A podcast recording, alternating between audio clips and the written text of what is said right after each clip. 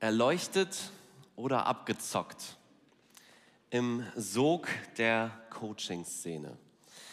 Das ist der Titel einer Doku vom Z D F vom sechsundzwanzigsten April diesen Jahres. Kann man sich online anschauen. Und darin geht das Projektteam des Z D F ähm, auf einen Trend ein, vor dem man im Internet ähm, mittlerweile regelrecht gejagt wird. Nämlich dem Live-Coaching. Ja, gefühlt ist jeder zweite Mensch in Deutschland auf einmal Life-Coach, ähm, der einem irgendwie helfen möchte, seine Persönlichkeit weiterzuentwickeln, der einem helfen möchte, erfolgreicher zu werden im Leben. Und die Tücke an der ganzen Geschichte ist die, dass der Begriff Life-Coach kein geschützter Begriff ist. Das heißt, du und ich, wir können uns heute nach dem Gottesdienst äh, zu Hause an unseren Rechner setzen und uns ein Profil anlegen und sagen, ab heute bin ich Life-Coach. Und ähm, wenn du eine Therapiestunde oder eine Beratungsstunde bei mir haben möchtest, dann kostet das so und so und so viel Geld. Ja, das klingt einfach, das klingt erstmal zu einfach, um wahr zu sein, aber die traurige Wahrheit ist die, dass es gar nicht mal so selten funktioniert. Das Erfolgsrezept ist folgendes. Erstens, sei eine Persönlichkeit mit einer sympathischen Ausstrahlung. Zweitens, zähle so viele abgeschlossene Schulungen und Ausbildungen auf, wie du nur kannst. Ja, ist egal, auch wenn das dein Seepferdchen ist im Schwimmunterricht. Und drittens, versprich deinen Kunden, dass sich ihr Leben verändern wird, wenn sie in dich als ihren Life-Coach investieren. Sowohl finanziell wird sich das rentieren, als auch grundsätzlich von deinem Lebensglück her. Und mit dieser Masche gelingt es tatsächlich unzähligen Life-Coaches, den Kunden das Geld aus der Tasche zu ziehen. Life-Coaching und Betrug, das ist mittlerweile für die meisten von uns vielleicht sogar schon so etwas wie ein Synonym. Ich möchte aber heute Morgen über ein Life-Coaching sprechen, das nichts mit Betrug zu tun hat. Ein Life-Coaching ohne Betrug, und das ist nichts anderes als das Wort Gottes. Und ähm, wir wollen uns dazu einen Text aus der Bibel anschauen, der uns die Begründungen liefert, warum das Wort Gottes das einzig wahre Life-Coaching ist. Es ist ein Text, der an sich ziemlich bekannt ist, den meisten von uns. zweiter Timotheus drei, vierzehn bis siebzehn. Allerdings ist es bei diesem Bibeltext so wie bei vielen anderen auch. Häufig kennen wir den Bibeltext gut, aber wir kennen gar nicht so gut den Kontext. Wo, wo ist dieser Text eigentlich hineingeschrieben worden? Wir, wir wissen aber, dass das sehr wichtig ist, um den Text zu verstehen. Deshalb ganz kurz zum Hintergrund. Paulus schreibt den zweiten Timotheusbrief aus einem ganz bestimmten Anlass. Er möchte den jungen Timotheus stärken in seiner Ausrichtung. Paulus spürt, dass es mit ihm selbst langsam zu Ende geht, dass seine letzten Tage gezählt sind. Er ist in Gefangenschaft und merkt, dass es nicht mehr lange dauert. Und dann wird es ihn wahrscheinlich seinen Kopf kosten, dass er Jesus nachfolgt. Und so wie Paulus eben ist, denkt er weiter. Was passiert, wenn ich sterbe? Das reine Evangelium, das muss weiter verkündet werden. Wer könnte das tun? Und Paulus denkt an Timotheus. Timotheus könnte einer dieser Männer sein, die das weitertragen. Und auf ihn setzt Paulus große Hoffnungen. Jetzt ist es aber so, dass Timotheus gerade in Ephesus aktiv ist und auch dort predigt. Und Paulus weiß, dort sind auch Irrlehrer am Werk, die gerade eine Botschaft verkünden, die nicht das reine Evangelium ist. Und sie verkündigen, ähm, dass die Auferstehung bereits stattgefunden hätte. Ja, Paulus geht nicht sehr ins Detail, aber er sagt, diese Irrlehrer haben ein ganz verdrehtes Verständnis davon, was die Auferstehung der Christen anbetrifft. Ja, sie sagen, das hat schon stattgefunden, und das wiederum führt dazu, dass sie ein Leben leben, das, das vom, vom, vom Glauben eigentlich komplett getrennt ist. Und Paulus knüpft an diese Irrlehren an und wendet sich ab Kapitel drei, Vers vierzehn jetzt nochmal mit einem ganz besonderen Anliegen an Timotheus. Und hier steigen wir ein. Ich lese aus der N E U-Übersetzung. Und da schreibt Paulus: Du aber bleibe in dem, was du gelernt hast und wovon du überzeugt bist, da du weißt, von wem du gelernt hast und weil du von Kind auf die Heiligen Schriften kennst, die Kraft haben, dich weise zu machen zur Rettung durch den Glauben, der in Jesus, der in Christus Jesus ist. Paulus beginnt den Abschnitt mit den Worten, du aber. Du aber bleibe. Ja, die Irrlehrer gehen ihre Wege, sie verdrehen die Schrift, du aber bleibe bei den Aussagen, bleibe bei dem, was Jesus gesagt hat. Mit anderen Worten, sei konservativ, Timotheus. Ja, konservativ, das ist vielleicht, jeder von uns hat irgendwie was anderes im Kopf, wenn er diesen Begriff hört, aber konservativ zu sein bedeutet erstmal nichts anderes, als etwas zu bewahren. Und genau das soll Timotheus tun. Ja, liberale theologische Abweichungen sind keine Erfindung des einundzwanzigsten Jahrhunderts, die gab es schon damals, schon damals zur Zeit von Paulus. Und schon zu seiner Zeit mussten sich die Christen die Frage stellen, wollen wir mitschwimmen mit diesem Strom oder wollen wir an dem Alten festhalten? Und jetzt ist es ja an sich erstmal kein besonders gutes und starkes Argument, wenn man sagt, das haben wir schon immer so gesehen, also ändert sich da jetzt gar nichts dran. Ja, das könnte ja fatal sein, wenn man immer so denkt, an alten Vorstellungen festzuhalten, wenn diese Vorstellungen falsch wären. Was also spricht dafür, dass Timotheus an dem festhalten soll, was er gelernt hat? Als erstes nennt Paulus überraschenderweise, wie ich finde, das Argument, dass Timotheus ja wisse, wer ihn diese Dinge gelehrt habe. Und das ist unter anderem Paulus selbst und andere Mitstreiter des Evangeliums. Und dann erwähnt Paulus indirekt auch die Familie des Timotheus. Ja, ganz am Anfang des Briefes nennt er sogar namentlich Mutter und Großmutter des Timotheus. Da schreibt er in zweiter Timotheus eins, Vers fünf, ich habe deinen aufrichtigen Glauben vor Augen, den Glauben, der zuerst deine Großmutter Lois und deine Mutter Eunike erfüllte und der nun auch, da bin ich ganz sicher, dein Leben bestimmt. Ja, so, so detailliert wird das selten irgendwie uns in der Bibel aufgezeigt, ja, der Stammbaum einer Person und wie der Glaube von Generation zu Generation geprägt hat. Aus der Apostelgeschichte wissen wir, dass Timotheus auch noch einen griechischen Vater hatte, der also wohl erst später zum Glauben kam. Die Mutter und Großmutter von Timotheus waren allerdings jüdische Frauen, die sich bestens in der Heiligen Schrift auskannten. Und mit dieser Schrift haben sie den jungen Timotheus von klein auf geprägt. Sie haben ihm das Wort weitergegeben. Allerdings müssen wir auch verstehen, dass das damals noch eine ganz andere Hausnummer war als heute. Ja, heute sagt man, wie selbstverständlich, sei kritisch und hinterfrag alles, auch das, was deine Eltern dir sagen. Damals galt, wenn meine Eltern vertrauenswürdige Menschen sind, dann ist auch das, was sie mich lehren, vertrauenswürdig. Nur dann, wenn es einen wirklich guten Grund gab, hat man angefangen, die Lehre der Eltern zu hinterfragen. Das Ganze hatte also damals einen noch viel höheren Stellenwert, als das heute der Fall ist.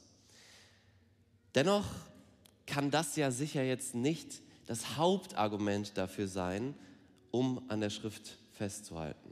Deine Eltern haben es dir doch so beigebracht. Ich meine, so ein Mensch, so einen Satz würden wir ja auch nicht zu einem Menschen sagen, dessen Eltern ihm beigebracht haben, Jesus abzulehnen. Da würden wir auch nicht sagen, naja, deine Eltern haben es dir beigebracht. Deshalb fährt Paulus hier auch fort und ergänzt, und weil du von Kind auf die Heiligen Schriften kennst, die Kraft haben, dich weise zu machen zur Rettung durch den Glauben, der in Christus Jesus ist. Timotheus soll nicht einfach nur deshalb an den Schriften festhalten, weil seine Eltern und Paulus ihm das so beigebracht haben. Nein, er soll vor allem deshalb an der Schrift festhalten, weil diese Schrift wirklich Kraft hat. Aber was genau meint Paulus hier eigentlich mit den Heiligen Schriften? Damit meint er alle Schriften des Alten Testaments. Diese galten als die Schriften, die heiligen Schriften. Und das ist höchst interessant in der Kombination mit dem, was Paulus danach sagt. Ja, er sagt ja, die Kraft haben, dich weise zu machen zur Rettung durch den Glauben, der in Christus Jesus ist. Mit anderen Worten, es sind die Schriften des Alten Testaments, die dich zum Erlöser Jesus Christus hinführen. Diese Schriften zeigen dir, dass du Jesus als deinen Erretter brauchst. Ja, oft haben Christen in der Geschichte das Alte Testament so ein bisschen vernachlässigt, so ein bisschen hinten ins Regal reingeschoben. Paulus und Jesus wären niemals auf diese Idee gekommen, das zu tun. Ja, für Paulus ist es ganz deutlich, die Schriften des Alten Testaments zeigen Folgendes. Erstens, Gott hat den Menschen erschaffen. Zweitens, der Mensch hat sich durch seine Sünde von Gott abgewandt. Und drittens, die Menschheit ist dadurch getrennt von Gott und braucht einen Retter. Das ist sehr kompakt zusammengefasst, das Alte Testament. Und das alles führt hin zu Jesus, dem prophezeiten Messias, dem Erlöser. Und jede Theologie, die versucht, das Problem der Sünde und die Trennung des Menschen von Gott irgendwie klein zu reden, nimmt das Alte Testament nicht ernst. Und genauso gilt, jede Theologie, die in Jesus weniger als den Sohn Gottes und den einzigen Retter des Menschen sieht, ist eine falsche Theologie. Bevor Paulus also auf das konkrete alltägliche Leben eines Christen eingeht, ist es ihm ganz wichtig, nochmal zu betonen, ja, das Wort Gottes, um es jetzt in unserer Sprache nochmal zu sagen, ist der beste und einzig wahre Life Coach, weil dieser Life Coach eine Lösung für das grundlegende und tiefste Problem von uns Menschen bietet. Stell dir einmal vor, es wäre jetzt gerade Samstagmorgen. Du bist in diesem Moment zu Hause, in deiner Wohnung oder in deinem Haus und ähm, ja, vielleicht sieht es da so aus, vielleicht ein bisschen aufgeräumter und du hast, du hast einen Tag, einen freien Samstag ohne Termine. Und du schaust dich so ein bisschen um und denkst dir, boah, heute habe ich einen ganzen freien Tag, dann könnte ich ja vielleicht mal schaffen, endlich mal ein paar Dinge zu erledigen, die ich schon lange tun wollte oder die mein Ehepartner schon lange wollte, dass ich sie tue. Okay, irgendetwas gibt es sicherlich zu reparieren, zu verschönern an dieser Wohnung, an diesem Haus. Also machst du dir so eine kleine Liste und fängst an, eins nach dem anderen abzuarbeiten. Ja, der Boden muss einmal grundgereinigt werden, dann mal die Regale in der Küche angebracht werden, die schon seit drei Monaten da irgendwie äh, einfach rumstehen. Und so machst du eins nach dem anderen, die Waschmaschine reparierst du noch. Und dann irgendwann mal kommt der Abend und du bist fertig und hast alles geschafft und lässt dich auf dein Sofa fallen und legst die Füße hoch und denkst dir, oh, heute echt viel geschafft. Ähm, und dich überkommt so ein Glücksgefühl, dass du ja endlich mal deine Wohnung mal wieder ein bisschen schöner gemacht hast. Ähm, merkst aber auch, dass du irgendwie ganz komische Kopfschmerzen hast. Ähm, also greifst du zur Feierabend-Limo und äh, trinkst einen Schluck und fällst tot um. Du kippst zur Seite weg und bist tot. Was ist passiert? Du hast den ganzen Tag daran gearbeitet, deine Wohnung zu verbessern und zu verschönern, aber du hast eine ganz wichtige Sache übersehen, und zwar ein Leck in der Gasleitung. Und dieses Gas, dieses Kohlenmonoxid, ist ausgeströmt und hat dich, ohne dass du es gemerkt hast, vergiftet.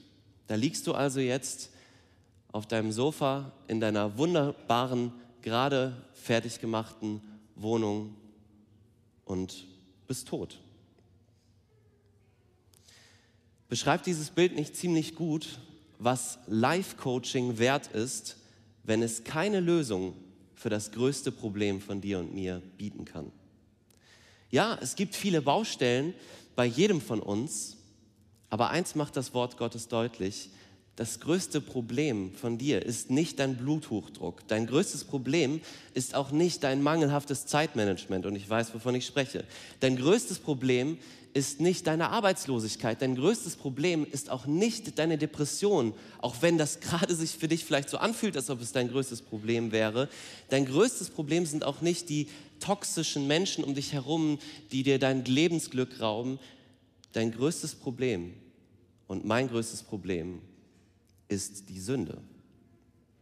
Deine und meine persönliche Sünde. Und wenn wir versuchen, unser Leben irgendwie so ein bisschen aufzutunen, ähm, an uns zu arbeiten, aber unser Sündenproblem ist nicht geklärt, dann ist unsere Mühe völlig vergebens. Warum? Ganz einfach, weil Selbstoptimierung uns nicht retten kann. Ja, eine To-Do-Liste mit zwanzig abgearbeiteten, abgearbeiteten, erfolgreichen Punkten macht uns nicht gerecht vor Gott. Sie kann unsere Sünde nicht auslöschen. Und was ist Sünde im Kern? Sünde ist im Kern zu sagen, Gott, du sagst, ich soll diesen Weg gehen, will ich aber nicht. Ich will diesen Weg gehen. Ich glaube, das ist der richtige Weg. Und niemand von uns hier in diesem Raum ist ohne Sünde. Wir alle sind schon unzählige Male vom Weg Gottes abgewichen, selbst dann oft, wenn wir es nicht mal wollten. Aber Gott sei Dank, es gibt Rettung. Und zwar allein und einzig im Sohn Gottes, in Jesus Christus. Er ist auf diese Welt gekommen und er hat für deine und für meine Schuld bezahlt, damit wir aus Gnade leben können. Was musst du tun, um gerettet zu werden? Das sagt Jesus selbst im Johannesevangelium drei, Vers sechzehn. Ich glaube, die allermeisten von uns kennen diesen Vers. Denn also hat Gott die Welt geliebt, dass er seinen eingeborenen Sohn gab, auf dass alle, die an ihn glauben, nicht verloren werden, sondern das ewige Leben haben. Du musst das Rettungsgeschenk von Jesus im Glauben annehmen und ihm nachfolgen. Vielleicht denkst du gerade in diesem Moment, du sitzt hier heute Morgen und denkst, boah, ich habe so viele Probleme, so viele Baustellen in meinem Leben. Aber ich will dir sagen, übersieh dabei nicht das allergrößte und grundlegendste Problem deines Lebens, und das ist deine Sünde.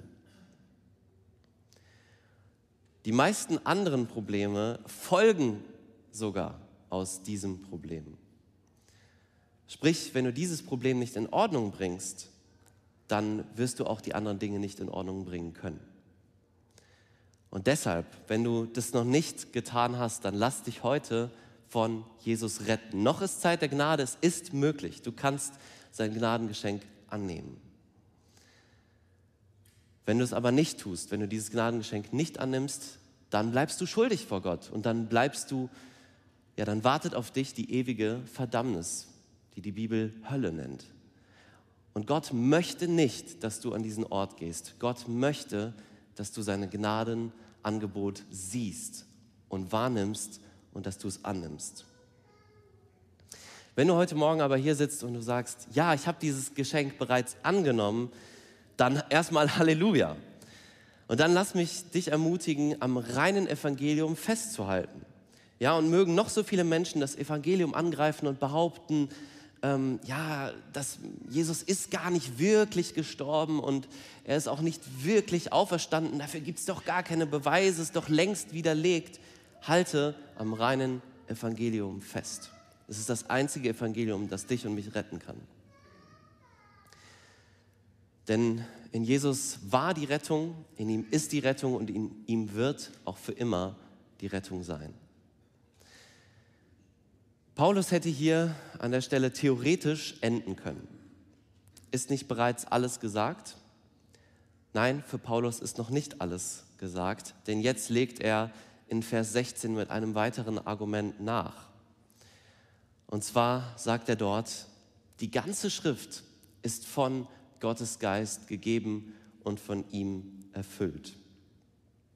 Der genaue Begriff, den Paulus hier gebraucht, ist ein Begriff, der nur ein einziges Mal in der ganzen Bibel vorkommt, nämlich hier an dieser Stelle, Theopneustos heißt der griechische Begriff und er bedeutet wortwörtlich übersetzt Gott gehaucht. Die Übersetzer streiten hier, ob, es sich, ob, ob man hier an der Stelle mit alle Schrift oder jede Schrift übersetzt, übersetzen sollte. Beides ist möglich und es gibt aus meiner Sicht aber ein paar mehr Argumente dafür, die verletztere Übersetzung sprechen. Dementsprechend möchte Paulus hier ganz besonders betonen, dass jeder Text des Alten Testaments von Gottes Geist gehaucht, inspiriert, eingegeben ist. Und genau das ist es, was damals schon die Irrlehrer verworfen haben, die hingegangen sind und gesagt haben, ja, dieser Text hier, nee, den, den brauchen wir nicht. Oder gewisse Texte wurden überbetont, andere unterbetont, manche wurden sogar komplett abgelehnt möglicherweise. Und, und es ist heute noch so viel krasser, wo die Echtheit vieler Bibeltexte angezweifelt wird, einer nach dem anderen. Und ja, ganz zu schweigen davon, dass es sich um Texte handelt, die von Gott eingegeben sind. Das glaubt sowieso niemand mehr in der Theologischen Schule Deutschlands. Für uns ist zweiter Timotheus drei, Vers sechzehn einer der wichtigsten Verse überhaupt, weil Paulus hier so deutlich macht, dass es sich bei der Schrift nicht einfach nur um Menschenwort handelt, sondern um von Gott eingegebenes Wort. Okay, diese Stelle zeigt uns ziemlich deutlich, dass das Alte Testament von Gottes Geist inspiriert ist. Wie sieht es aber eigentlich mit dem Neuen Testament aus? Hast du dir die Frage auch schon mal gestellt? Ähm, ist das Neue Testament auch vom Heiligen Geist inspiriert, von Gott selbst oder nicht? Aufschluss darüber gibt uns der Apostel Petrus im zweiten Petrusbrief, Kapitel drei, Vers fünfzehn bis sechzehn. Machen wir mal einen ganz kurzen Exkurs.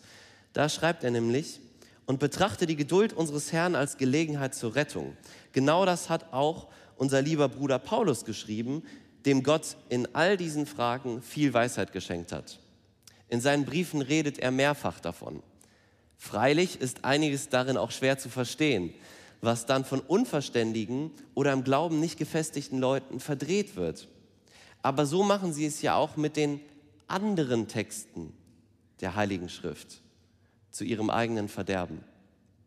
An dieser Stelle sehen wir, dass, ähm, dass es für Petrus selbstverständlich ist, dass diese Schriften auch inspiriertes, heiliges Wort Gottes sind. Also sind auch die Schriften des Neuen Testaments von Gott eingegeben. Was wir bei all dem allerdings nicht übersehen dürfen, denn häufig konzentriert man sich sehr stark auf diesen Vers, zweiter Timotheus drei, Vers sechzehn, und betrachtet den an sich. Was wir nicht übersehen dürfen, ist, dass es für Paulus eigentlich an dieser Stelle nur ein Zwischengedanke ist. Denn jetzt möchte er zu dem kommen, was eigentlich sein Hauptfokus ist. Und das beschreibt er ab Vers sechzehn b, wo er sagt, ihr Nutzen ist entsprechend. Sie lehrt uns, die Wahrheit zu erkennen, überführt uns von Sünde, bringt uns auf den richtigen Weg und erzieht uns zu einem Leben, wie es Gott gefällt. Paulus sagt, die Schriften, die haben nicht nur die Kraft, einen Menschen zu retten, nein, die Schriften haben ebenso die Kraft, einen Menschen für jeden Bereich des Lebens auszurüsten. Ja, die Schrift hat einen großen Nutzen, auch schon für das Leben im Hier und Jetzt. Worin besteht der Nutzen? Paulus zählt mehrere Punkte auf. Erstens, sie lehrt uns, die Wahrheit zu erkennen. Durch Gottes Wort können wir wirklich verstehen, was Wahrheit ist und was nicht Wahrheit ist. Ja, das Wort klärt uns über Grundfragen des Menschseins auf. Woher kommt der Mensch? Wohin geht der Mensch? Und wofür ist der Mensch überhaupt da? Das führt automatisch zum zweiten Punkt. Die Schrift überführt uns von Sünde. Ja, in dem Moment, wo Gott sich durch sein Wort offenbart, wie er ist, wer er ist, in diesem Moment erkennen wir auch automatisch, dass wir schuldig sind vor diesem Gott. Und zwar nicht nur so ganz allgemein, sondern eben auch ganz spezifisch. Wir erkennen, worin unsere Schuld liegt. Was genau trennt mich von Gott? Doch lässt uns das Wort Gottes hier nicht stehen. Es sagt nicht einfach nur, tu das, äh, tu das nicht, lass das sein, sondern drittens, es bringt uns auf den richtigen Weg. Ja, es zeigt uns, wo wir umdenken müssen. In vielen Übersetzungen steht hier das Wort Zurechtweisung. Und das ist ja, ja, wenn wir das Wort Zurechtweisung hören, dann ist es ja auch eher erstmal negativ, wirkt das auf uns. Ne? Wer, wer möchte schon gerne von jemand anderem zurechtgewiesen werden? Wenn wir aber über das Wort selbst nachdenken, dann wollen wir das doch eigentlich schon, oder? Oder wollen wir nicht auf dem richtigen Weg sein? Und genau das ist es, was das Wort Gottes mit uns macht. Es führt uns auf den richtigen Weg. Und nicht nur das tut das Wort Gottes, sondern jetzt trainiert es uns auch noch. Ja? Das, das nennt Paulus als viertes. Es erzieht uns zu einem Leben, wie es Gott gefällt. Wortwörtlich, es erzieht uns, es unterweist uns in der Gerechtigkeit. Ja, wir Menschen sind Gewohnheitstiere und deshalb braucht Veränderung oft Zeit und Training. Aber genau das tut das Wort Gottes mit uns. Das hört nicht dort auf, wo wir das erste Mal versagen in unserem neuen Verhalten, sondern es geht weiter mit uns. Und dann rundet Paulus den Gedanken ab mit Vers siebzehn. Da schreibt er, mit der Schrift ist der Mensch, der Gott gehört und ihm dient, allen seinen Aufgaben gewachsen und ausgerüstet zu jedem guten Werk. Das ist mal eine Aussage, oder? Paulus sagt nichts anderes als, nimm das Wort Gottes, nimm dieses Wort und du hast alles, was du brauchst für dein Leben. Alles an Weisheit befindet sich hier auf diesen Seiten. Ich weiß noch genau, wie ich mich in meiner äh, Schulzeit mit einem guten Freund von mir immer so ein bisschen über Dauerwerbesendungen amüsiert habe. Ich weiß gar nicht, ob ihr noch wisst, was, ob, ja, ob die meisten von euch wissen, was das ist. Für die, die es nicht wissen, eine kurze Aufklärung. Dauerwerbesendungen sind einfach T V-Sendungen, wo ja länger als die gewöhnlichen Werbespots, die ja nur, nur ein paar Sekunden lang sind, wo Werbung länger gezogen wird. Ja, da wird also ein Produkt regelrecht in den, in den Himmel gepriesen und ähm, ja, meistens sind es dann am Ende gar nicht so günstige Produkte, aber man hat das Gefühl nach der Werbung, eigentlich wäre das Produkt ja noch hundertmal so viel wert. Und es ist das günstigste, was man sich jetzt gerade kaufen könnte.